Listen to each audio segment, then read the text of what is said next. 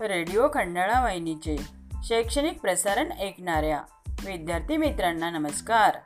आज तुम्ही ऐकणार सर्व कार्यक्रम माझ्यासोबत म्हणजेच प्रतिज्ञा आपुतीकर सोबत. बालमित्रांनो रेडिओ खंडाळा वाहिनीवर आपल्या सर्वांचे स्वागत. आज दिनांक एकोणीस जून सुरुवातीस ऐकूया. सुविचार व आजचं दिनविशेष.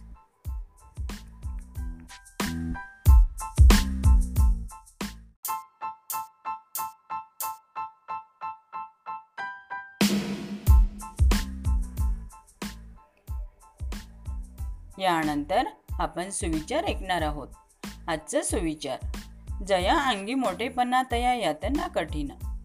अर्थ बघा तर मागील आठवड्यात खूप चक्रीवादळ आले. त्यामध्ये बघा जी मोठी मोठी वृक्ष होती ती वादळात उन्मलून पडली. आणि जे काही लहान झुडपे होती ती स्थिर होती.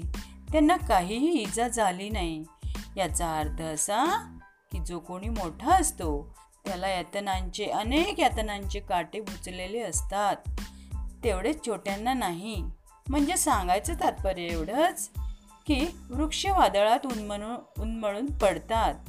आणि म्हणूनच म्हटलेलं आहे की छोट्या झुडपांना काही होत नाही आहे म्हणूनच म्हटले की जया अंगी मोठेपणा तया यातना कठीण.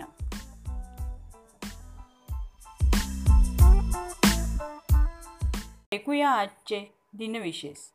आज दिनांक एकोणीस जून दोन हजार वीस.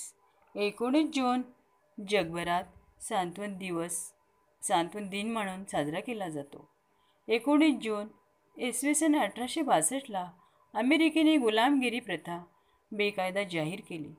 त्याचप्रमाणे एकोणीस जून पंधराशे पंच्याण्णवमध्ये सहावे शीख गुरु हरगोविंद यांचा जन्म.